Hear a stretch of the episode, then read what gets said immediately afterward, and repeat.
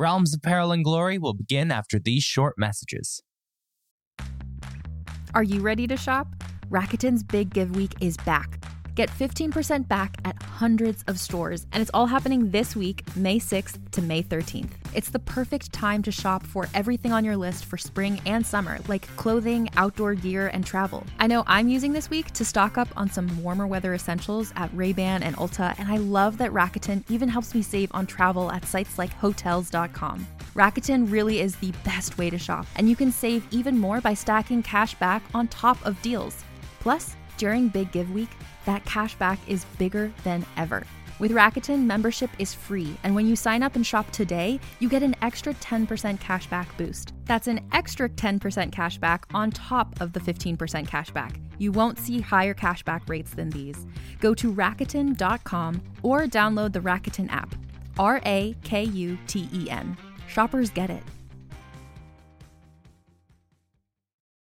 Hey there, it's Rachel Ballinger, and I am thrilled to invite you to Rachel Uncensored, my podcast where I get real with my friends and celebrity guests, where we talk about all sorts of topics. From personal stories to hot button issues, we cover it all. New episodes drop every Wednesday, so make sure you tune in on Apple Podcasts, Spotify, or wherever you listen to podcasts. Trust me, you won't want to miss out on the fun and candid conversations we have here on Rachel Uncensored.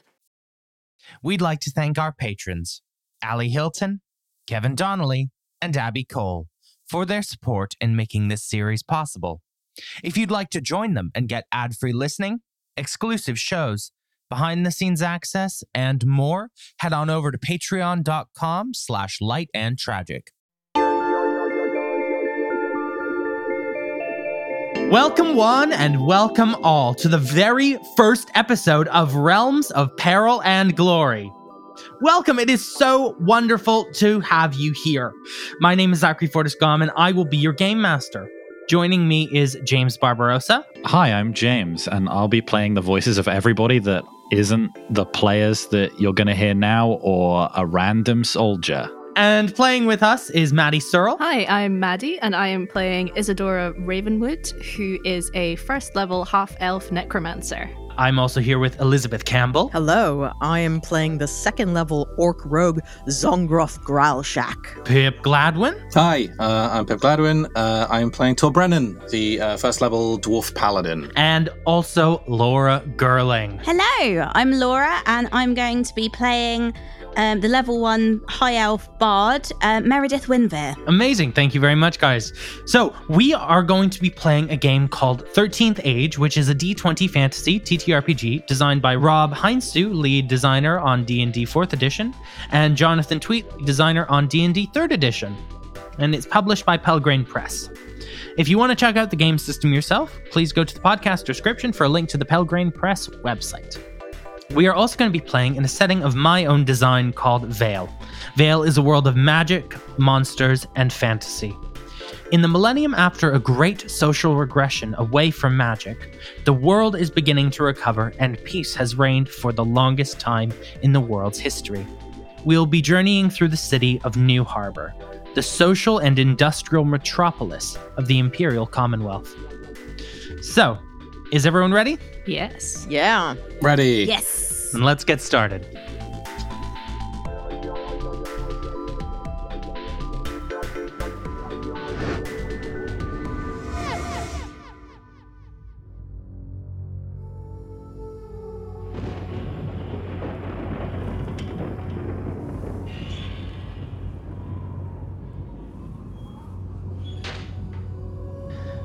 You are gliding through burned and blackened streets. The city reeks with the acrid stench of decay. A great haze washes the bright day to a faint gray. This is New Harbor, but not like you've seen it.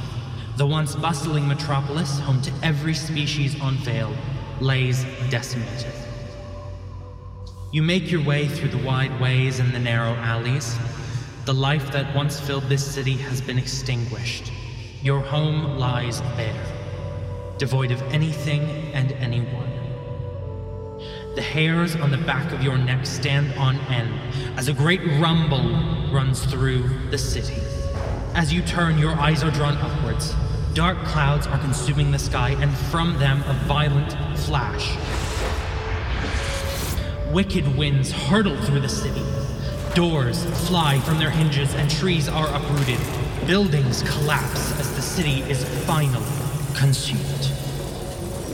With a pitched scream, your eyes shoot open. Zongroff, Meredith, Tor Brennan, and Isadora. You feel your hearts racing in your chest. The anxiety of your dream breaking to the bright sun of a new day in the city. You each race to the nearest window, checking to see if it had truly been a dream. And with a sigh of relief, you find the city unharmed. Zongroff, you see the familiar streets of the Ivy Lanes, covered in merchants trying to disassemble the mischief of students from the night past. And in the distance, Harbor Park and the hulking figure of Justice Hall, home to the new Harbor Watch. Meredith, you see dense buildings, narrow alleyways, and the familiar gray color of the ash lanes. Nothing has changed in the labyrinthian alleys that duck and weave through and into one another.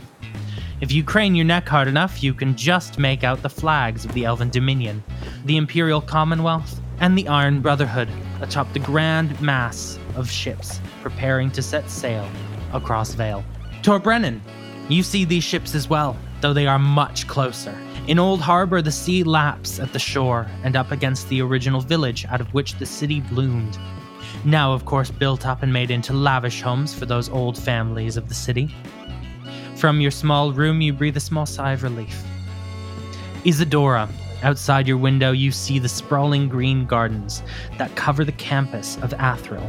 The Academy of the Arcane sits in the center of the city, the jewel of New Harbor.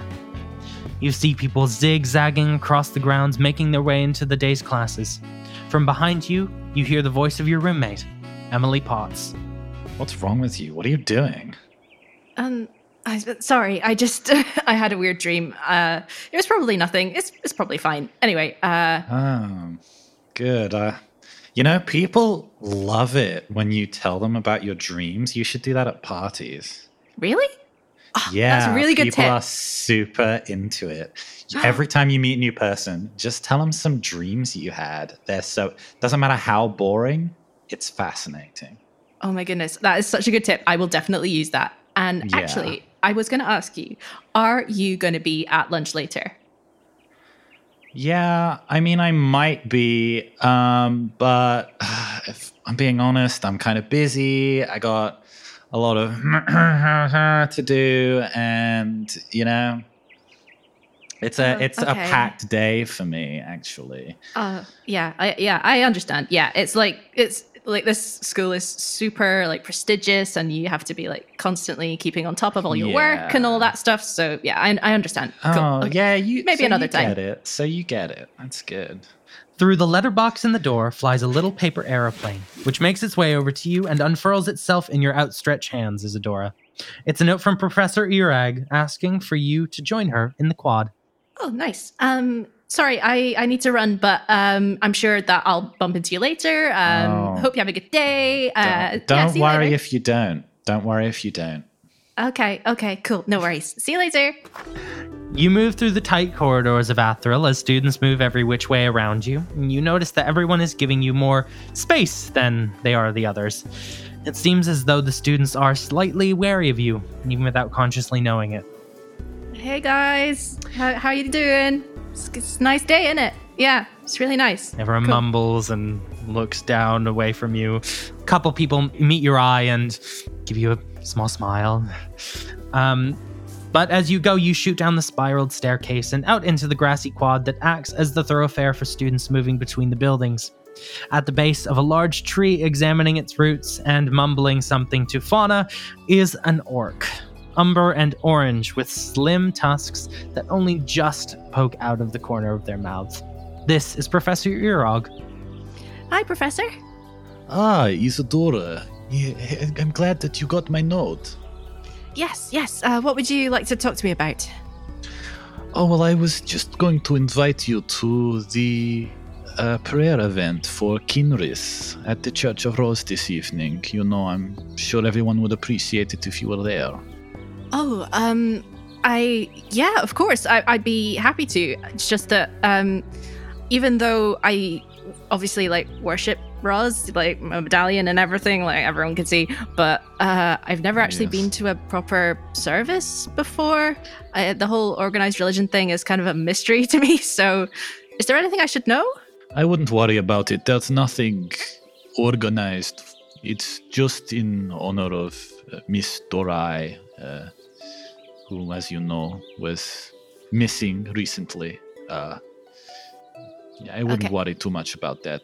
Oh, by the way, um, I know you uh, you appreciate uh, the more interesting parts of uh, herbology. Um, I found these uh, nightcap mushrooms for you. Oh, thank you. Oh, these are brilliant. Oh, I can't wait to I can't wait to like, use them in my potions and stuff. That's so cool. Yeah, I wouldn't um, consume them unless you particularly need to be uh, unconscious. Okay, that's that's a good tip. I'll I'll remember that. Yeah. Thank you. Isadora, for a moment, you are jolted back into that dream. Only for a moment, light and sound flashes past you, and you get the distinct image of a room, tall and wooden, and a contraption. A clock counts down. Three, two, one, bang! Fire engulfs you before you are slammed back into the grassy plot. Nothing seeming to have changed. Uh, did, Isadora, are anyone- you, are you well? did did did you see that? There was there was an, an explosion. I I'm, I'm sorry. I Uh, I, I saw nothing. Isadora, are you, are you are you okay? You have not been consuming any mushrooms of your own, have Mm. you? no, no. Well, not not in the past week. I mean, a couple of weeks ago, I tried a couple, but at, at, at the moment, no. Uh, I, I'm sorry. I, I had a weird dream, and I've been told that it's it's cool to tell people about your dreams. Um, but I I Uh, I would be careful, particularly someone with your magic powers. Uh, you know, I am. I think you should foster what gift you have, but you should remember that um, visions of a magical nature may come dangerously close to predicting the future, which, as you, as you know, is very illegal. oh okay yeah um But I'm sure they just they are just dreams. yes yes right yeah it's it's probably fine. Um anyway uh what what time would you like me to be at the uh, at the service? Uh, if you just uh, come this evening and um, we, we will get everyone settled down and we will begin then. All right all right thank you. And briskly walking past you, bumping into you, and coming out the other way is a young high elf. This is Meredith Winver, who then runs out and into the streets of the Ivy Lanes, where you see the magnificent stone buildings of the many universities that inhabit this borough. You see advertisements, billboards, signs, stands, and more asking for your vote in the upcoming harbor election. And you see names like Marcus Satchwell, Moira Langford, and Fenless Littlefoot all promising you something different. It's Donna Day, the 16th of Fryhosh. One month since you arrived in the city and moved in with your boyfriend, Ash Aspen. With a great lurch in your stomach as you're walking, you see the world moves around you and changes. You see a hand, a strange symbol inked into it, a half circle running along a horizontal line. Beyond those hands, you see the great hands of the New Harbor Grand Clock Tower deafening door bursting in an explosion that engulfs everything. And with a final great lurch, you are back on the streets of the Ivy Lanes. You realize you're late for work. Oh, God, too much coffee this morning. Right. Okay, I'm gonna just keep dashing to work, I guess. Great. As you make it through the streets of the Ivy Lanes, you finally make it to a place called Cafe Pirelli, and you walk in the door.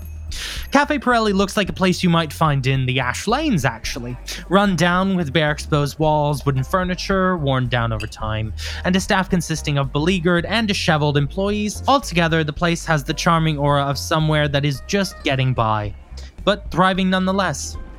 That is, of course, until you look a little closer and notice that the brick wall is exposed on purpose and with tasteful spackling. the, wooden furniture has not been worn down by decades of use, but by clever workmen's tricks, and naturally, the staff were not beleaguered because of destitution, but because of the latest trend diet, which had them running on mostly coffee and watercress. To the trained eye, this was merely the illusion of struggle. Or as the owner and your boss, Lorenzo Pirelli, so crassly exclaimed, poverty chic. Lorenzo was a gnome whose biology you were sure consisted of two things ignorance and hair grease. Hey, uh, Meredith, you're late for work. Come on, what are you doing? Oh, sorry, Lorenzo. Just having one of those, like, oh, you know, those mornings and, like, you have these weird caffeine dreams. And I think it's the watercress as well. It's kind of getting to me a little bit. Yeah, a lot of people on the watercress these days. Not not sure not sure what the appro- the appeal is myself, but whatever. No, uh, just get behind the bar. It's fine. Just get behind the bar. Don't worry about it. Okay, okay. Oh, uh, hey, uh, uh, by the way, there's uh, bookings for the open mic night. They're open. I, I, I know you wanted a spot. Oh, yeah, oh, that would be great. I'd Yeah, love yeah, that. I'll put you down, I'll put you really down. keen. Thank you. And he lets you know that open mic night will be tomorrow on Fam's Day, the 17th of Freihosh. So you get behind the bar and you start serving customers. You get through one or two customers eager to get their morning coffee, and the next customer up is a high elf, a student, and actually, you recognize him. Meredith, hello. I, it's it's it's me. It's Tavin from school. Tavin, it's so good to see you. What are you doing around here? I'm so glad to see you here. It's just great. You're working here now. Yeah, so basically, I've I've come out this way. Um, I kind of, you know, I was I was at school, things were fine, and then I was just thinking, like, you know what? Screw Uh-huh. it, screw it. I'm done with this. Yeah. I'm in love. I need to move. Yeah. I I need to start fresh. Uh-huh. So I'm here. I'm Yeah. got my viola. I'm gonna kickstart my career. It's all Uh-huh. Going really well. What are you doing around here? Love it. Um, no, I am actually. I just, you know, I'm. I saw you were working, and I thought I'd come in, darling. You know, it's just. I don't know. I've really been in the market for um, open mic nights. You know, like. I, I don't know if you know any of those going around, darling. You know, actually, yeah, we've we've got one happening here tomorrow. um, I'm I'm. Playing, so I'd I'd love it if you could be there. Yeah, I'm so glad that you, my best friend, Meredith, invited me. You know, I feel like we got on so well at school. You know, I feel we like we did, we did. I miss the good old days. You were the I do, I do, rebellious but- youngster, and I was somewhere else. I'm sure. I mean, you you taught me everything I know. Let's be honest. Sure, I didn't teach you everything I know, but I, I'm sure I taught you everything you know. And he orders his coffee and and very succinctly moves off, thanking you for the invitation. uh, next up is an orc. It is an orc dressed in the uniform of the harbor guard. Uh, this is Zongroff Gralshak here to get her morning coffee before she goes on to Justice Hall for her first early morning meeting. Hi, welcome to Cafe Pirelli. What can I get you? Um, hi, just uh, just coffee, just black Okay. coffee, Because please. we've started serving this new thing here called the Winver Whip. Um, it's actually my specialty. Um, are you interested in trying one of those? Uh, not no, not today. Just just like just like a, a cup of black coffee. Just, no problem. I've got it. Cool. And I'll uh, make her her black coffee. Amazing. So as your coffee is being made, uh, Zongroff, um, you notice that there's a, a bird person that you recognize, uh, a bird folk uh, in the colors of a peacock, and you remember, oh yes, this is Oksana Lucia. Yeah, I uh, I give a kind of half half wave, half smile in her direction. Oh, uh, uh, uh, uh, Grauschak, uh, Uh, i- it's Oksana Lucia for the Harbor Tribune. Yep. No, I yeah, I saw you. Uh, good, good morning. Yeah, um, if I might ask, I hear you're on a, a big case. Uh, right now, I'm I'm just getting coffee. That's that's, Well, uh, that's my case for the morning. I don't know. I mean, I heard people are going missing, right? This is a big case for you, isn't it, for a junior officer? Well, you know, we uh, we do what we can, uh, but again, just really just here for for the coffee. Uh, I noticed that Detective Ironbone isn't handling this. Is he also missing, or is this just police negligence? I uh look I, I'm not trying to be rude. Uh I just, you know, if you want if you want to do this, maybe we can do this, you know, at the station somewhere a bit more formal. I'm really I really can't stress how much I just like the coffee right now and if get that Growl Shack. I've got a black coffee for a Growl Shack. I snatch it and try and move out. Officer Growlshack, doesn't the public have a right to know if they're in danger? You have a nice morning. Is this related to the rapscallions? I heard their kid went missing in the Ash Lane. Zongroff, you make your way out of Cafe Pirelli, attempting to avoid eye contact with any of the politicians smiling down at you from the posters flashing with arcane lights, and nevertheless, you catch the eye of a friendly looking dwarven woman claiming she will be a regent for all of the city, and next to her, you see the tusky grin of the Sunset Lanes counselor for three terms running. Your big sister, Vilskrat Gralshak. Yeah. Uh, I mean, it's a good photo. I'm not gonna lie. It's a good photo. With a sudden rush that you were not anticipating, the floor falls out from under you and you tumble through black. You feel yourself collide with something hard and wooden. Around you, you hear and the huge machinations of gears and cogs all working together as one. Then you hear it again, different this time. Tick, tick, tick, tick, tick, of a different machine now. The ticks and the talks transforming together into a symphony of automation until tick, tick, tick, tick, tick, tick, boom! You are slammed back to the streets. Your sister watching you, and you spill your coffee. Damn it. Ugh. right. God, that reporter. It's getting in my head. Just, ugh. I just kind of wipe the coffee off my uniform as best I can and just, just try and make my way to the meeting. Great. So you walk through the streets of the Ivy Lanes, zigging and zagging in between the different churches and universities spaces until finally you get to Harbor Park and you walk up the stairs. You arrive at Justice Hall, a gargantuan fortress that calls itself the home of the new Harbor Guard.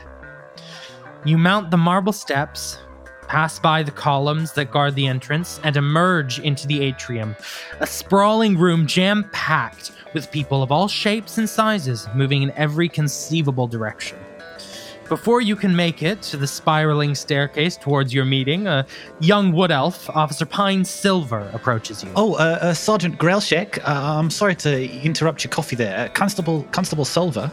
Yeah, of course. Hi, Silver. How are you doing today? Oh, y- oh yeah, you know, I, I, I'm doing well. Uh, uh, my, my dad yelled at me again, but that's uh, that's probably too much information. That's all right. You know, I've always said that, uh, you know, there's not enough sharing in the workplace anyway. Yeah. So, you know, yeah, you feel free. You oh, feel free, no, he friend. just kind of says that I'm sort of an underfoot figure, and it makes me feel a little bit uncomfortable. But you know, I've tried. You know, standard stuff. Yeah, that sucks. Yeah, I actually been looking for a a more senior officer to sort of take me under their wing. You know, kind of like a parental figure of some some kind, maybe. Oh, that. I mean, that sounds really good. I hope you find them. Yeah. Uh, uh, actually, uh, I I have an old. Uh, sorry, there's uh, business. I actually have an old uh, human lady in to see you. Uh, uh, she's got some info on uh, Detective Ironbone, apparently. Uh, yeah. Okay. Um. Yeah. Just uh. Look, send her in to me as as soon as I can see her. Yeah. Oh yeah, no, I'll, I'll, I'll get around to it. Uh, as he goes to go speak with her, another man approaches you, a human this time, and you recognize this is Chief Venable, the chief of the Harbor Guard. Oh, there you are, Sergeant. I was wondering where you'd got to. We got that meeting with Moira Langford now. Uh, yes, Chief. Um. Just, just right there. Sorry, I was just talking to uh to Silver. Yeah. No. Uh, on my way. Yeah, don't worry about it. He'll handle it. Look, come with me. Uh, I I follow. So, Langford's a bigwig. Uh, like it or not, since your superior Ironbone's gone walkabout, you're on the missing persons case. Um, and sometimes moving from being a beat cop to somebody on a on a bigger case uh, means being in charge, and being in charge means explaining what you're up to to bigwigs who don't really know what they're talking about. Right. I just. I, I mean, I, I look. Ironbone was really good at the public relations stuff. I just, I've look, I've not done this before. I don't. I don't really know what I'm doing. Look, I, I, I get that, but you know, she's not having any more of me, all right? And and you are the officer on the case. I'm gonna need you to put your best foot forward and take point in the meeting. Uh, just try and pacify her so she doesn't start making a splash. We can't have information leaking to the public when we're trying to, you know, get the drop on the crims. Yeah. All right. All right. Yeah. Of course. Yes. Yes, chief. Yes, chief. Yeah, I'd appreciate that. I know this is all new to you, but um, I'm sure you can handle it. Right. As they continue their conversation, we are floating upstairs into the meeting room where they are headed. And we see sat at the table round is a human woman. Looks as like uh, this Moira Langford, perhaps. And next to her is a wood elf. She is clad in the armor of a hero, it looks like. And next to her is a dwarf. A young dwarf, by the looks of things with a fanciful mustache. This is Tor Brennan. Just Tor Brennan. Tor Brennan, we want to affirm ourselves to the Watch as part of this investigation. And I want you to be the one to step up and join the Watch officer in charge. Right. Yes. Uh, uh, that that I can do. That I can do. Never, never really saw myself working with uh, guardsmen, though. Um, No. Well, uh, this is the situation that uh, Langford's hired us to do. But I think an up and coming young blood like you is is perfect. And, and honestly, I believe in you. I think you'll do us proud, uh, earn your name, and prove the honor of the Blades. Thank you, Rose. I will. Uh, I will not let you down. I'm sure you won't. The door opens and you see the lithe figure of one Theo Venable. He is dressed like a beat cop and wearing the expression of a man who would rather be having several of his most valuable teeth removed than here. You'd been told that this is the chief of the watch, the most senior officer there is in the city. And behind him strides an orc wearing the watch seal. Yeah. Uh, morning, everyone. This is Officer Growlshack. Hello. Um. th- thank you for coming. Uh, C- Candidate Langford. It's uh. It's ni- nice to meet you properly. Um, yes. Uh, may I uh, introduce myself and uh, uh, my superior? Uh, this is Rose the Swift of the Blades of Valorous.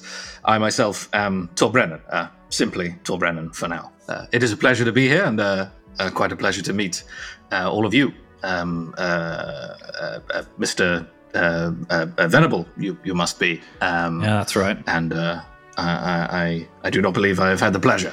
Uh, I gesture to Grum, Not uh, you, not you specifically, but I know we've met a fair few of your kind.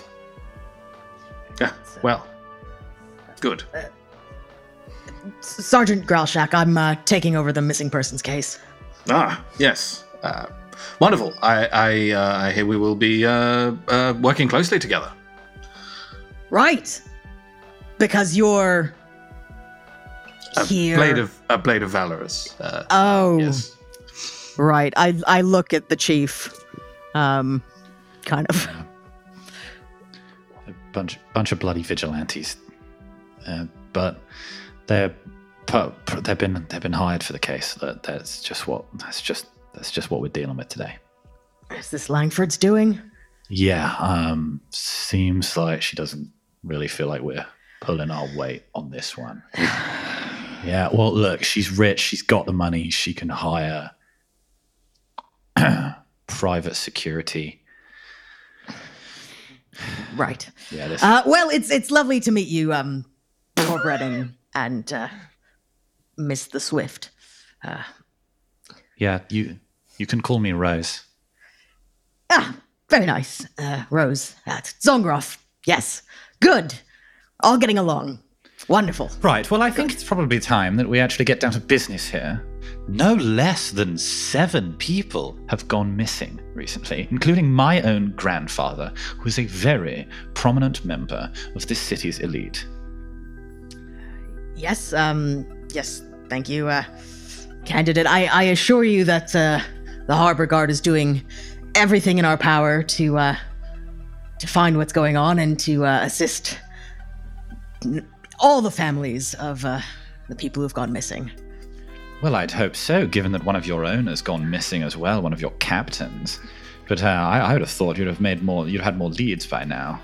Well, um, uh, of course, you know, uh, just because not all the information's been made public doesn't mean that uh, there's not many, many leads that are being considered by the guard. Well, perhaps we ought to make a fair bit more of it public. I feel like the public has the right to know, and maybe if we outsource this, we might get a little, might get any information. Well, I see we we have certainly outsourced some of it. I look directly at Tor Brennan. Well, now, if I may, uh, uh, uh, uh, uh, Madam Candidate, uh, yes, go ahead. whilst the people do uh, deserve to know what is happening, it would not do to cause a panic uh, um, um, amongst the citizenry until we fully understand the scope of what is happening here. Um, I would say that um, the guard, it would seem, has been doing everything within its power to uh, to uh, take care of this of this issue. Um, but uh, perhaps,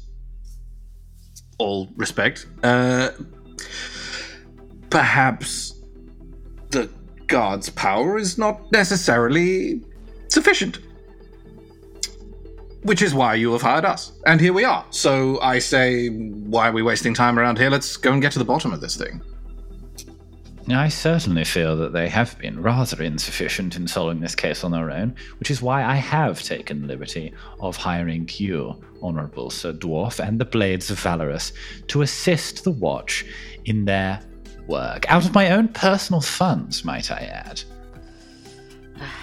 Yes, well, um, of course that is that is your prerogative to do that, uh, candidate. I'm sorry, I'm willing to keep this under wraps for the moment, just for your own sake. I respect your reasoning, but honestly, I, you know, I have a duty of public opinion. Uh, my hands are tied. Yes, well, and uh, we have a duty of public safety, and so- sometimes, sometimes things need to be kept quiet while things are being investigated. And I, Zongroff is just kind of tapping a pen nervously. Well, I feel that getting this sorted is the best route for public safety, and I think if that if letting that out of the bag is the best way to do that, then that's the route we should take. But for the moment, I will permit you and the blades here to work together to sort this out. Now, if there is some sort of shadowy wrongdoer behind these disappearances, it would not do to immediately let them know that we are on the case. Perhaps a level of uh, subtlety is um, is what we need here, and uh, believe you me, I uh, I know a thing or two about subtlety, um, and uh, uh, yeah, I I will stand gleaming.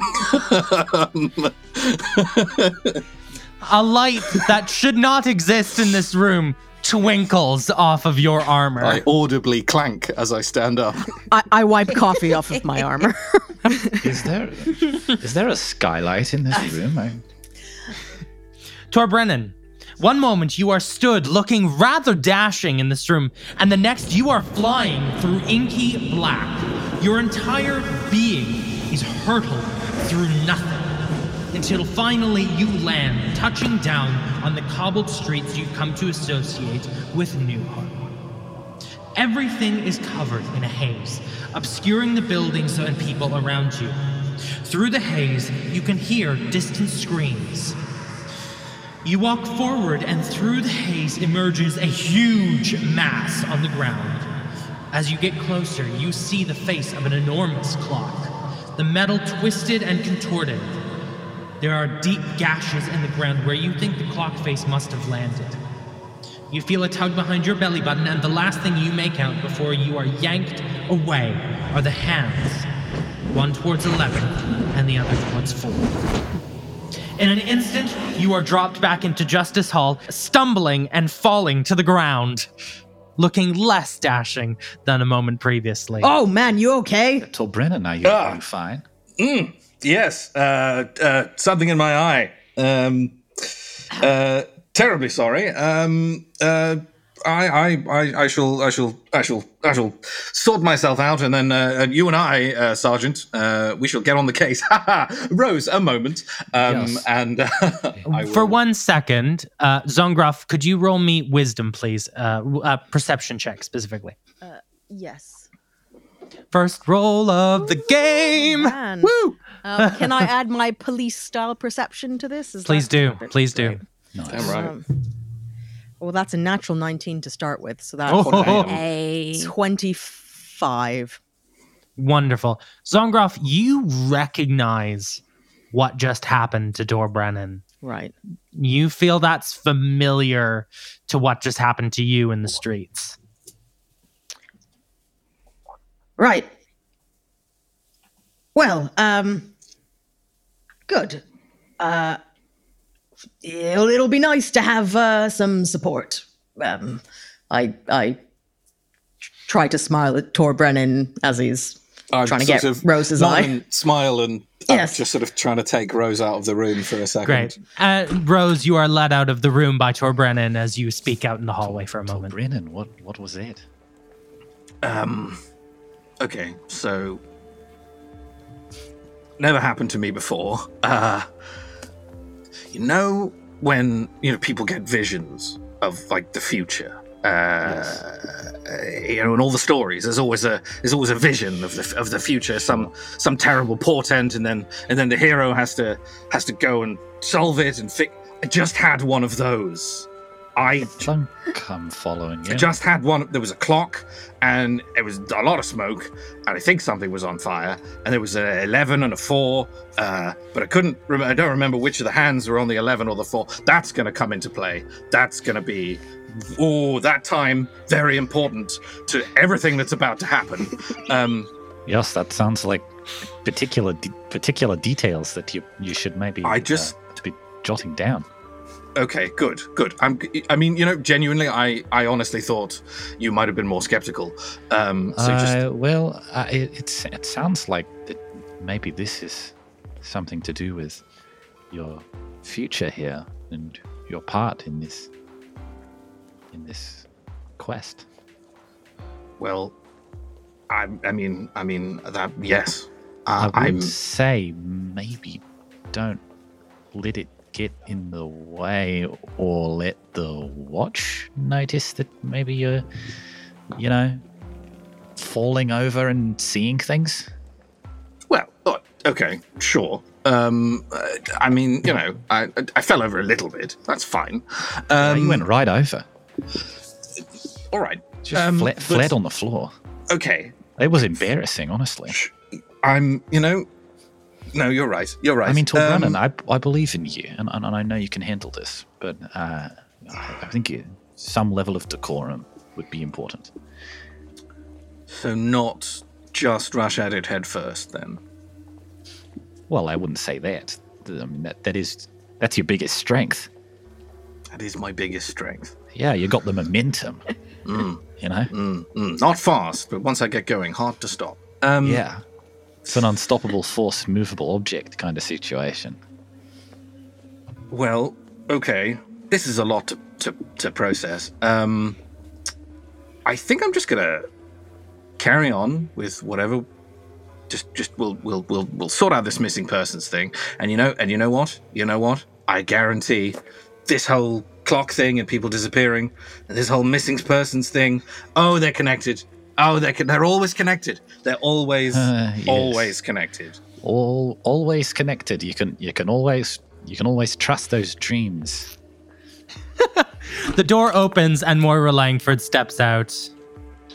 Ah, um, I hope you. I hope you're both well. Um, look, I um, I wish you like luck, young Sir Dwarf. Um, I know that hiring the blades for this was the smartest thing I could have done, and I I, I hope between you and me that uh, that the blades may add some import, some speed to this uh, proceedings. I think we can be trusted to uh, add some speed to the proceedings, certainly. Marvelous. Well, best of luck to you. And Moira Langford steps away.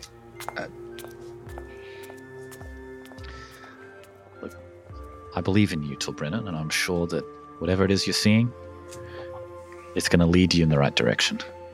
I'm going to go and join uh, Moira. Uh, yes. Um, perhaps mention it to Elias if you see him before I do. You know, he's the he's the longest standing member of the Blades. I mean, he must have experienced something like this before. I'll bear that in mind. Um, I'll bear that in mind. You're representing us now, Tor Brennan, and I think you'll do a great job. Thank you, Rose. Uh, good luck. And you too. And I'll I'll I'll big warriors clasp handshake her. Are you saying you're gonna predator handshake? No, no, not predator. One of these. One of these with the forearms. Great. Okay. Four forearm handshake. Wonderful. Yes, you both shake each other hands very, very strongly, very warrior like. Dap each other up. And um, Rose breaks away and heads back following Moira. And you see Chief Venable also exits the room with a nod to you, wishing you luck, and uh, walks away as well. I will, if he nods at me, I'll give him an ostentatious bow that I'm certain will irritate him. Roll. Can you do me a favor? Yes. Roll me a dex check I fall over with the again. background. Uh, sure. With traditional Blade of Valorous ostentatious greeting. Uh, uh, oh man, that's vast. Uh, no, 20, 20, that's like 24. Describe to me how you bow. Um, uh, in the time it sort of takes him to turn slowly and do a little, you know, an acknowledgement nod, uh, I have thrown my right arm out to the side, uh, placed my left hand, sort of on in the middle of my chest, uh, stepped back with my right leg bending. Uh, keeping the left leg straight, and I lower and, and bow, uh, and sort of sweep out my blue sort of cloak um, as I do so. Great. Miss Langford, people people like this are, are just a danger walking around the corridors. Are you sure you want this on the quest? Moira just scoffs and walks out. and he walks away in turn. Uh, great. So Zongroff's the only one left in the room, and Tora Brennan, you're outside. So, leads. What have you got? And I take out a little notebook. Right. Uh, look, buddy, I. Mm, Suspects, leads, Yeah. someone's missing. You know, there, there's there'll be something. right. Look, I I know. Look, you've been hired here. You're here to do a job. I I respect that. I just the vigilante angle. It's not. Yeah. Okay. You know what? I, I appreciate the help. I, appreciate. I, am. I am. I appreciate the help. Um, I uh, I take out my notebook that I definitely got coffee on this morning, and it's all the pages are sticking together, and it's just it's not been a good morning, has it? all right, Tor Tor Brennan, is it? Yeah. Yes. Look, we got we got seven missing people now. They've all just disappeared without a goddamn trace in the city. And one of them is Captain Ironbone, who was in charge of this case until he went missing. Uh, I look, I was just supposed to be the junior on this. I was just here to help. This is, you know, it was great. I thought this was great. This was like a big case. It gets me gets me off the streets, you know, gets me away from just having to tell kids to stop writing on walls and stuff. I thought, oh, this is exciting. This is going to be a big, big thing that I'm going to have my mentor, my mentor, Captain Ironbone, to help me. And he had all the, all the clues and all the evidence, and he was thinking it through. And then, anyway, he disappeared. Uh, so um, I'm in charge now. Ah, yeah, it's uh, it's been four days. Uh, and I'm in charge now. uh, I uh, yeah, take a step towards uh, Zongroff. Sergeant, you seem. What's the word? A little stressed, perhaps. Um, I just. I mean, I just, it's, I, I don't think I've been sleeping well. sleep think- is very important. I think Zongroff kind of remembers for a second. I think she was she was lost for a moment in in the stress of the case, and kind of remembers that that moment, that flash earlier this morning, and what she just saw with Tor Brennan, and kind of I don't know, stares at him, trying to trying to suss him out. Shall we, um, as they say, shall we walk and talk? Shall we take to the streets and uh, see what we can dig up? Get in a few scrapes. Um, you know, I, I, I, I, it's not my brand of fiction normally, but um, but uh, I have been enjoying some uh, some some more uh, you know police procedural uh, uh, novels lately, and I'm I'm excited to to get involved. Uh, so yes, let's let's uh, let's get on the beat. Um, I, th- I think that that moment of kind of curious camaraderie has now immediately waned at the suggestion that this guy's treating it like a fiction novel. Yeah. Cool. All right. New person on this case. lead the way, Sergeant. Mm.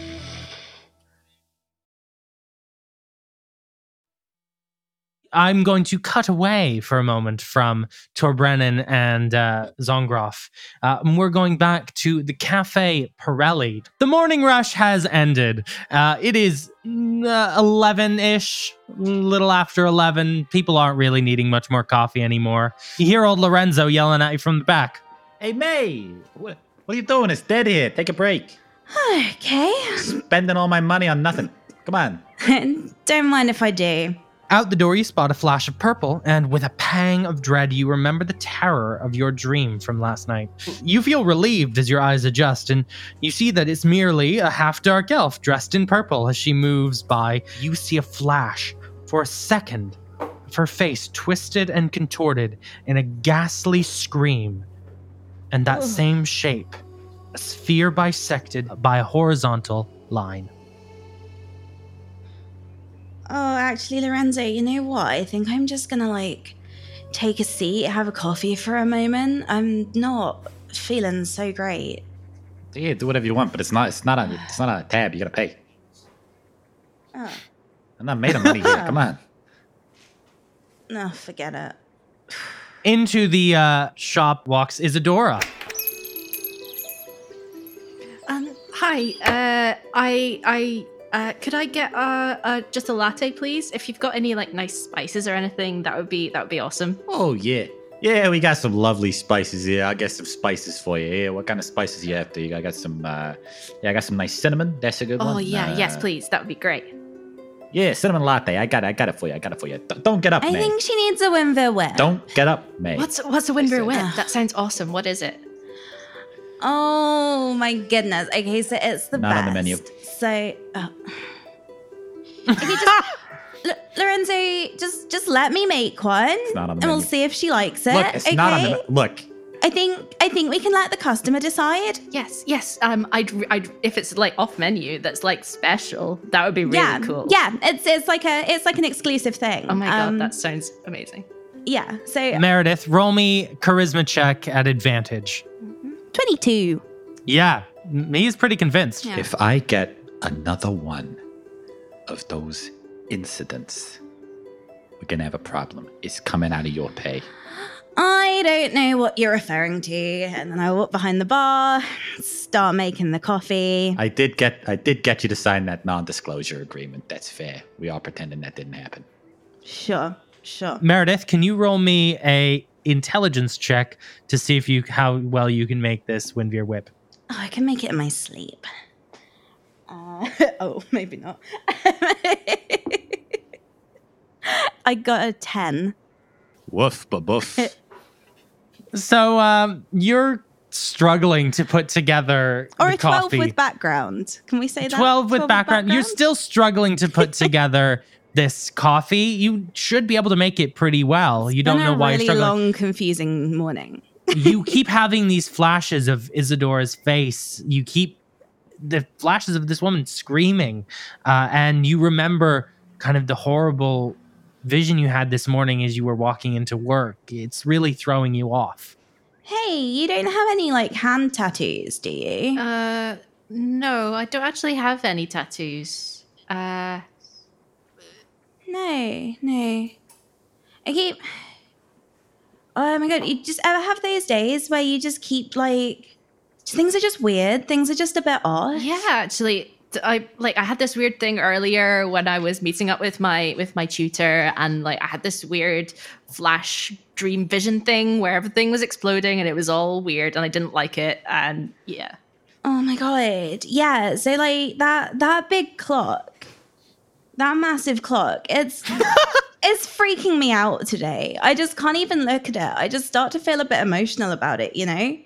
And I just I keep thinking I keep thinking about like this hand tattoo with with like a half circle and a horizontal line and I'm just like does that mean I need to get a hand tattoo? Cuz like I've I've not had any tattoos before and I I don't know if I'm ready for that kind of commitment, you know? Like, I don't even know what it means. And it's like, maybe I should do some research into this symbol in case it's like offensive or something, because I don't want to go walking around with like something horrible on my hand. And then I'm just handing people coffee. And then there's just, there's just something offensive there. And no. I mean, I, I don't really understand what you're talking about, but it sounds really tough. Neither do And- and I. I'm, I'm really I- sorry. I am still here, and this sounds insane.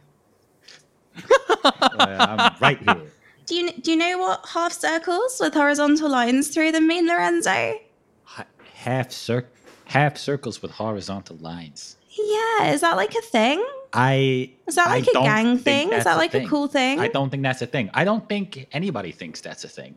I think you could tell that to a random customer trying to get comfortable, and you'd probably freak them out. You know, so this kind of I think she is- likes it. Yeah, this kind of stuff is. Uh, People think I'm charming. because I've done a lot of research into weird arcane stuff. Would I be able to dredge through my memories, see if if that makes any sense to me? Uh, yeah. Roll me, uh, roll me an intelligence check. Alrighty. Whoop. Oh no, that's an eleven.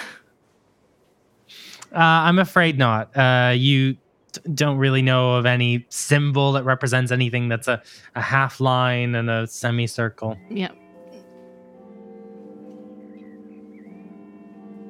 You hear, uh, all of you in the room, you hear the dong, dong of deafening door, the clock tower in, Ew. in the distance. that thing is so loud. And for a brief moment, you all remember that dream you had and the vision you had. Uh, Meredith, can you roll me a perception check, please, with an uh, advantage and uh, background? Well, that was a natural one. So let's. Ah, natural 20! hey! There we go. First crit of the game. Nice. Um okay, natural 20. You feel as though the vision that you had was Yeah. pointing you towards something. It wanted you to know something. And it didn't feel like any ordinary dream. You also know from what Isadora said, I believe you were Yeah. talking about your vision, Yeah. weren't you? You know that you two had the same type of vision, different images, but fundamentally felt the same from what she described. Okay, so like, I don't mean to freak you out, because like, I know sometimes I can come off a little bit strong, but like, I think, I think we might be connected. Oh my god. I mean, I like that that's really cool and like don't worry about coming off strong. I'm like totally totally up for this. I mean, how do you think we're connected? What what what do you think this all I mean, means? so I feel like I, I- you know, I've been having these visions, and then like I looked at you, and I just kind of got the sense that you've been having these visions as well, and we've been having like the same visions, and I'm like, are we on a wavelength? Are we like in each other's dream space? Are we like? Are we like are we like dream sisters? oh my god. I mean, is there a way that we can find out? Uh, Like, I think if we both had like these really weird days where we've been seeing weird explosions and things, I think it's it's definitely possible. I think so. I, I, I have these like really cool professors at school. I could probably ask them. They they know about a lot about sort of weird arcane magical. I think things. that would be a good plan, to be honest. I think we should find out because, like, I've just, it's this really horrible feeling, you know. Like, I don't know about yours, but it just feels like something bad's gonna happen.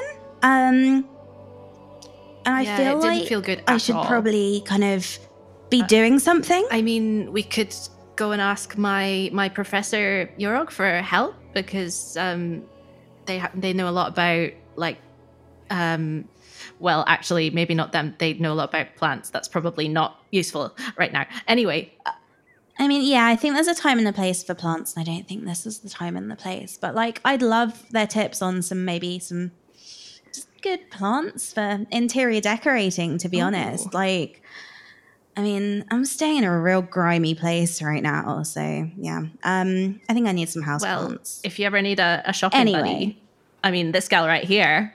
I'll hit you that would up. be so great. That would be so good. Anyway, um, yeah, visions. Weird. What should we do? What What should we do? I mean, I don't know. I kind of feel like maybe we ought to kind of go investigate this clock, but at the same time, the clock freaks me out and I don't want anything to do with it. So- Yeah, yeah. It um yeah, I remember like something counting down to one and then exploding, and I don't want that to happen to us if we go there. But also, we're probably not going to know what it is unless we go there, and mm, I don't know. Did you have any like specific times in your dream? No, I don't think so. No. It was just, yeah, it just counted down, and it was a tall room. It was made of wood. That's that's all I remember, really.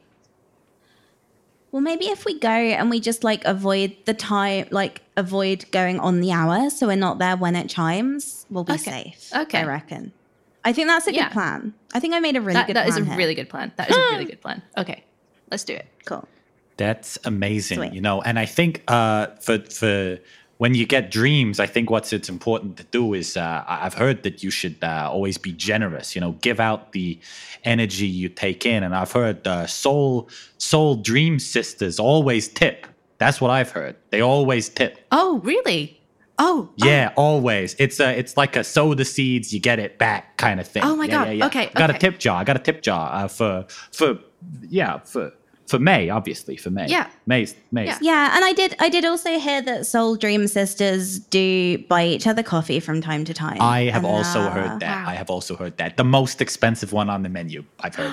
you guys know so much. I could learn so much from you. Okay, right. Let me get my purse, and I'll I'll get my purse out and like Fantastic. tip extremely generously. Oh yeah. Thank you so much. You're very welcome. It's uh, five silver pieces for each uh, coffee. Alrighty. Yeah, that's definitely five silver pieces worth of uh, positive energy that's gonna go uh, back to you and your uh, your visions or your dreams or your, your your miracle quests or whatever. Oh my goodness, thank you. Isadora, could you roll me an intelligence check, please, with advantage? Certainly. I got a 21. F- five silver pieces is, you know, not not not out of the question for coffee, but it is certainly on the high end of how much one could charge for a cup of coffee. Oh, it is. is for the uh, for the Wimford uh, Wiltshire uh, uh, uh, whip weeping whip. You know, it's it's uh, it's the house special. It's the house special. You know what I oh, mean? yeah. uh, I mean, like, this seems like a. Does that mean I can put it on the chalkboard? that means you may absolutely put it on the chalkboard. It's all Thank you so seller. much. And then I'm just gonna scroll. no wait. I'm doing. I'm sure there's like some gorgeous calligraphy Wait, going permanent. on. That's permanent marker. That's a- permanent marker. I'm just gonna. Wait. I'm just in a messy caffeinated scroll. I've written Winver Whip, five silver pieces. God damn it. That looks amazing. I'm so excited I could be here for this moment. This is like a new coffee being created. This is amazing. Thank you so much. I- I'm gonna have to get a new chalkboard. Hey, five silvers, five silver, five silvers, five silver. Come on. There you go. Here you go. Right? Let's go see a clock. Okay. Um okay, I've got an idea that may or may not be a good idea, and I would love your opinion on it. So, I love hearing I ideas. I have this thing I can do. It can sometimes freak people out a bit, and I'm not sure, like, if it's totally necessary, but I would personally feel safer if I did this. So, I can create skeletons. And yeah, What? I can summon this skeletal minion. His name's Horace. He's lovely. Horace Boneman. He's my best friend. Um, and he can help protect us if anything weird happens at the clock tower. What do you think? So has Horace like always been a skeleton, or like was he once an alive man who then became a skeleton? And like has he always been like a skeleton that that you summon, or at one point was he just a, a skeleton, just an inanimate skeleton? Like Um, well, I don't really know. I'm still learning a lot about my abilities and things, and it's all a bit confusing, but I'm studying a lot. And what I think is, I think that I have summoned a skeleton that already existed somewhere in the world, and I don't know who it belonged to, but I call him Horace because that's a nice name. Horace is a great name. I think we should bring him along. I mean, like I've heard that like skulls are like on trend at the moment anyway. So mm. like Yeah. it'd be cool to be seen with someone like that, I reckon. Okay. okay. Right. Um, maybe we'll wait until we get into the clock tower before we do it, just in case, because I've I've made that mistake. Otherwise, a few everyone times. will want a skeleton friend, you know. Oh, and you yeah. can't just be summoning skeletons for everyone. I know it's it's extremely special and important, and only for like the most important occasions. I completely agree. I feel honored that I get to see Horace. Oh, I'm so glad. Hey, uh, May, uh, if you're having uh, fever visions, it's pretty quiet here. Maybe you ought to just take the rest of the day off. Yeah, I was gonna. Thanks. Yeah. uh, all right. Have a good afternoon. Tell everyone about the Winville Whip, okay? I am not going to do that. and you walk out of Cafe Pirelli and uh, you make your way over to Deafening Door, the clock tower that resides in the same building as the Harbor Council. And we're going to cut over to Zongroff and Tor Brennan. You both are also walking through uh, I- the Ivy Lanes. Uh, you walk through Old Harbor. You're talking through the different aspects of the case, getting getting him up to speed. Tor Brennan, you hear the chimes of a bell nearby, and you look around and you see the clock face from your dream. It is deafening door. Um, I freeze and stare up at the clock face. Um, uh, what is the time on the clock face in this moment? the time on the clock face is 11:10. And as I look at this clock face, that uh, I, I assume is very clearly the clock face from my uh, uh, my vision. Yeah, you reckon. Um, which in the vision do I recall which hands were pointing at which numbers? I have eleven and four, but you have 11 and 4. Um roll me Let me think about this.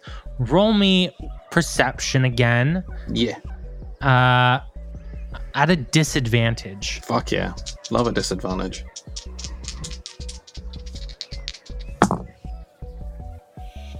That is a natural twenty and a two. oh, oh no. Um you can't your your brain has has mangled Disadvantage. With my level, that's a three. Sorry, Zach. Oh. oh. Well, 3. Why didn't you say so? I just want you to be able to be giving the correct amount of information. Disadvantage plus level. I prepped different information for a three rather than a two, so this is handy. Um, uh, your brain has really muddled. Uh, You you can see both the long hand at eleven and the short hand at eleven. Likewise, the same for the four. Okay. Well, in my head, if 11.4 was the time that this thing was going to blow up, and it's 11.10 now, it would have already blown No, up. the the hand. Think it, the hand was at four, Right. right? So if it was the minutes hand, it would be twenty. So it'd be, t- it'd be t- oh, I see. Right, sorry. Yes, I'm, I'm, I'm, I'm, I'm remembering how clocks work. Uh, yeah. please, please cut this out. Analog clocks. Uh, really something we're going to need to educate our Gen Z listeners on.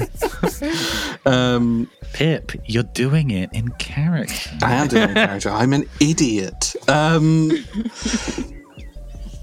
I mean, do I notice him freeze and stare at the clock? Absolutely. 10 seconds while he's just staring at a clock. freezes for Uh, like t- 10 straight minutes. You all right there, new guy?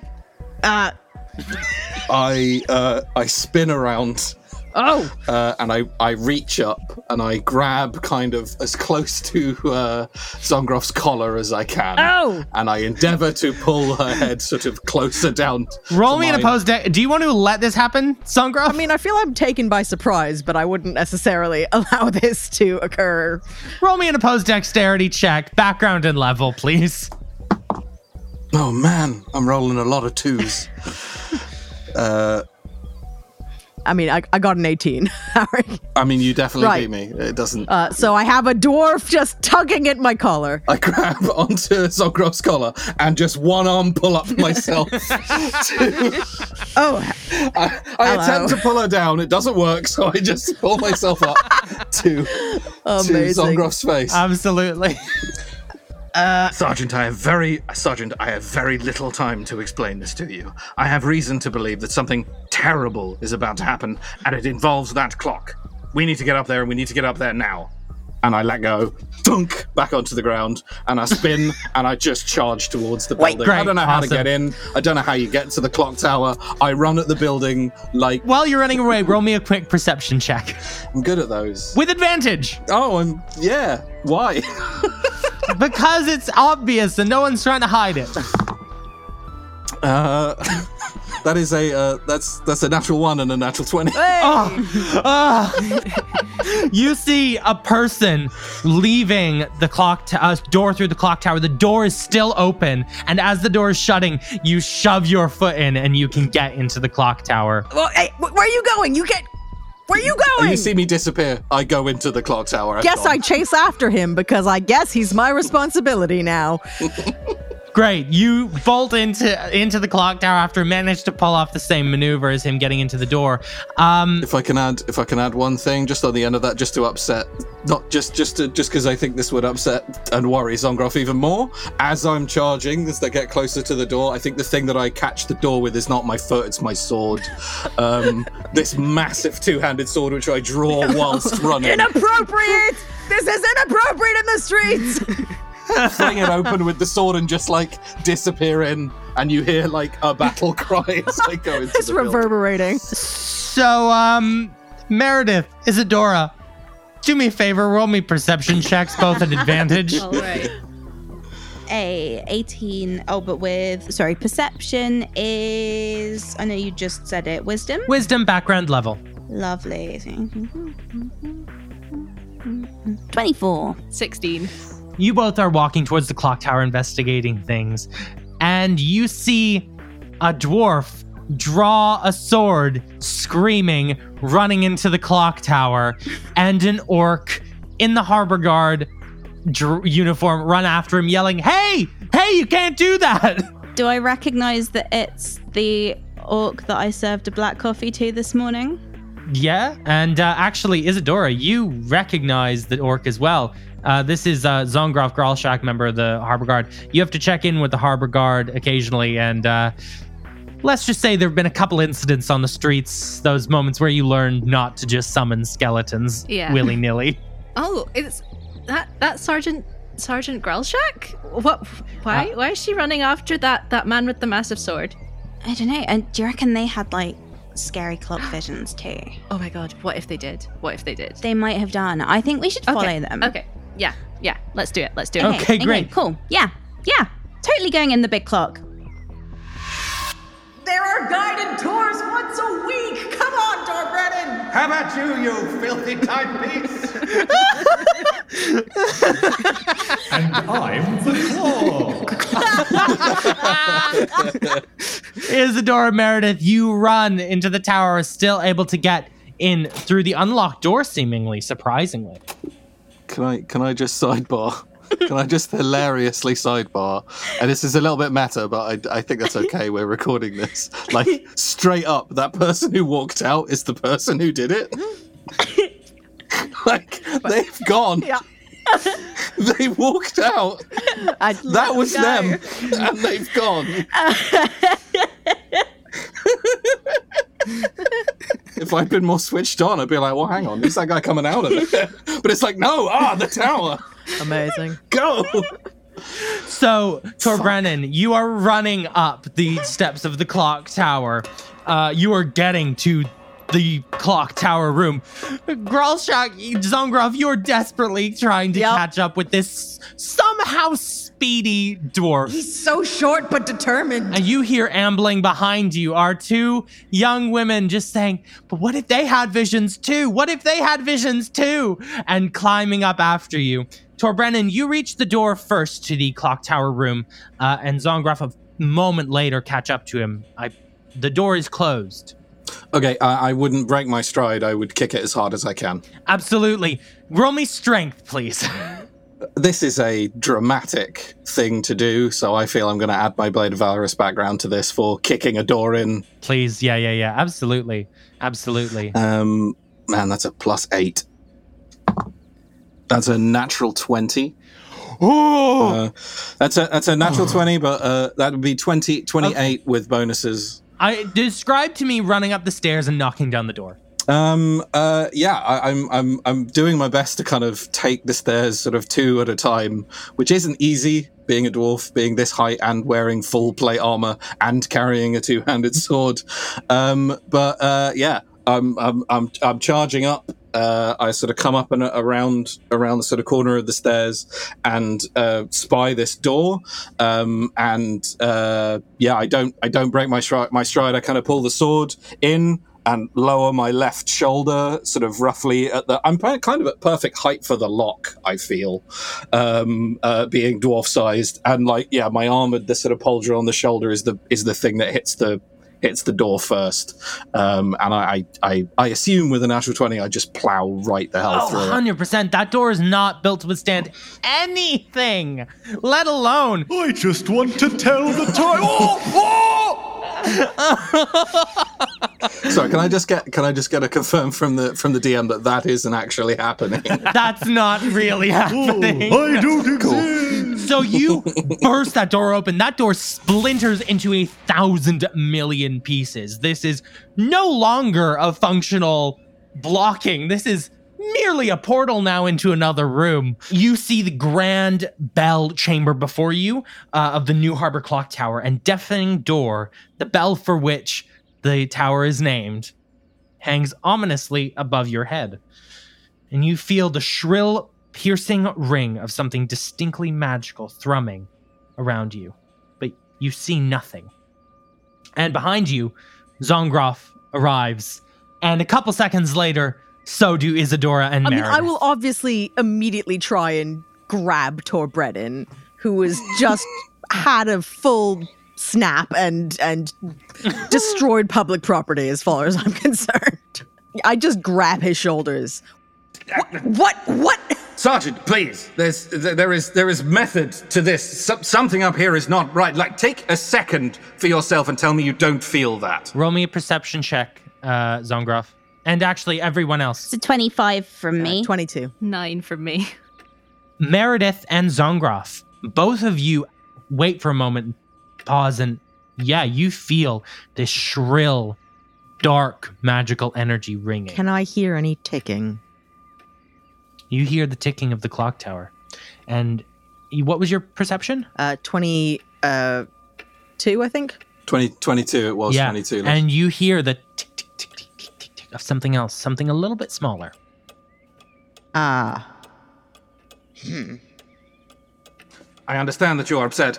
This is a door, um, and can be replaced. There is something else happening here, uh, and I suggest we discover what it is. Uh, uh, hello. um, I say, seeing these two young women who've just arrived. Hi. Um did you guys have like I mean, sorry, this is really forward and personal, but like Did did you have like weird clock visions and dreams? Oh my god, yes. Yeah. right? Sorry, what? The Isadora? What are you?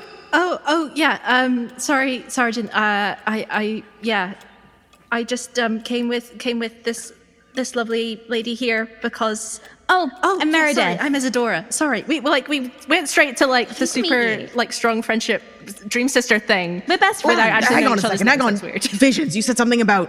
Sorry, you said something about visions and, and the clock. Oh, Sergeant, it's it's clear you had them too, didn't you? Uh. of course you did. Of course you did. Here we are, the four of us. It makes perfect sense, and I, I am very excited to, to to dig into this. But if you all had the same vision as me, there's a good chance we're all about to die. So, let's find out from uh, from wh- wherever it is that that um, rather unpleasant magical sensation is coming from, shall we? Yeah. a little light, and uh, uh, perhaps you could put your um, uh, prodigious investigative skills uh, to to the test, uh, Officer Zongroff. How does that sound? Yeah. Yeah, I, Z- Zongroff is just very shocked at everything that's just happened in the last 30 seconds, but yeah, yeah, no. D- so, something bad. Something bad I'll is going to happen. pat, I'll, I'll, I'll pat Zongroff kind of on, on the back and just Police work first and freak out later. I just nod, just yeah, nod and start investigating because that's that's what autopilot looks like. Yep. Absolutely. Everyone roll me an a perception check. Maddie, roll with an advantage, please. Alrighty. Can I game something here a little bit? What's the Hmm? light level like in this room? Um, there's light from outside. It's pretty pretty light. It's well yeah. lit. Okay, not to worry. Yeah. I rolled an 11. I got a dirty twenty. This D this this this D twenty uh, apparently only rolls twos, so we're gonna put that one in the naughty D twenty jail. I rolled a 22 again. You all start looking around the room. Tor Brennan, you become you look up at the bell and you kind of start to convince yourself that the bell is definitely where the sound is coming from. Probably you can hear like some like reverberations off the metal or something, but you're like definitely sure it's probably the bell. Meredith, you are just looking in corners like there's something hidden somewhere, uh, but you don't find anything. Zongroff, you turn on that familiar panic police ear. You start like you're not even like looking, you're like listening more and like you're kind of echolocating this thing and you your foot actually finds it first. You stub your toe against something and you can feel a magical zap push you back. There's something here. Isadora, would you like to touch it? Um, yes. Isadora, you push your hand against what seems to be nothing. And then suddenly, the spell dissipates, and you see the shape of a sharp and brutal machine come into focus. Without a moment's hesitation, the machine jumps to life, seemingly aware of its detection. Metal slides against metal as two figures unfurl from the machinery and prepare to strike. Roll initiative. What is this mysterious machine? How does it relate to these ethereal visions? And can our heroes defeat these automatons? All this and more in the next episode of Realms of Peril and Glory. See you next time. Yeah. I Theme see tune, theme tune, theme tune, Theme theme tune, theme tune, theme tune. That's the theme tune, right? So, Maddie, can you let everyone know where they can find you? Um, you can find me on Twitter at Maddie underscore abstract. And on my Twitter, there are various links to other stuff that I do, including my old um, fantasy comedy podcast, The Prickwillow Papers, and stuff that I do for Rusty Quill, like Stellar Firma and Inexplicable. So check it out. Check it out. Laura, what about you? Uh, people can find me on Instagram, Twitter, and TikTok under the handle at by Laura Gerling. I also have an Etsy shop where I sell handmade jewelry, accessories, and illustrated greetings cards and prints, and that is bylauragerling.etsy.com. And I'd love for you to have a look. James, where can people find you? Uh, I can be found on Twitter at uh, Barbarosaphone, and um, also check out um, the Christmas special of You Awaken in a Strange Place, uh, which will be on the RPG feed um, at, around Christmas time, um, 2021. Pip, is there anywhere people can find you? I don't think there is, but Yes, in fact, there is. I can be found beyond the Veil of Secrets in the Castle of the Night. The old troll knows the way, but you must answer his riddles three. Um, no, not really. Um, uh, check out Wooden Overcoats. I'm in that. Uh, and uh, yeah, some other stuff, the names of which I've forgotten. And uh, you know, you, you ever you know listen to some podcasts, and then like Yeah. one time out of fifty, someone at the end of it will say, featuring the voice of Pip Gladwin, and you go, oh, I know that guy. He's that dwarf in that show. So uh, yeah. great. And Liz, where can people find you? Um, you can find me on socials at Liz X Campbell. That's Liz, the letter X, and then my surname. Uh, and uh, when I do stuff, I uh, will post it on my Twitter. Great. So follow that. Follow that. Uh, you can find myself personally at ZachFG on Twitter and Instagram. You can follow Realms of Peril and Glory across all social media platforms at RealmsPod. Uh, you can go to our Patreon, patreon.com slash light and tragic to get bonus shows, ad-free listening, our Patreon exclusive uh, show game thing, uh, The Witch is Dead, that Liz is also in. That's coming out this October. Um, and then you can check out uh, James and I's other show, The Orphans. Uh, and you can also get our merch uh, at the link in the description. Thank you guys so much for tuning in. Goodbye.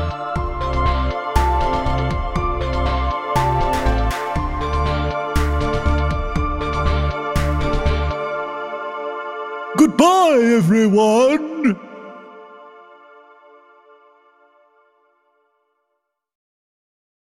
Greetings, adventurers. Today we're excited to introduce you to a new story Dark Dice, a horror podcast that blurs the line between actual play and audio drama, where the story is determined by the roll of the dice. Six adventurers embark on a journey into the ruinous domain of the Nameless God. They will never be the same again. One of the players is not what they seem after a doppelganger, a creature that can assume the form and voice of whatever it kills, infiltrates the team. As the players are picked off and replaced one at a time, can they figure out who the monster is before it's too late? Can you? Here's a quick example of what our show sounds like. The uh, shambler with the jar of liquid inside of him.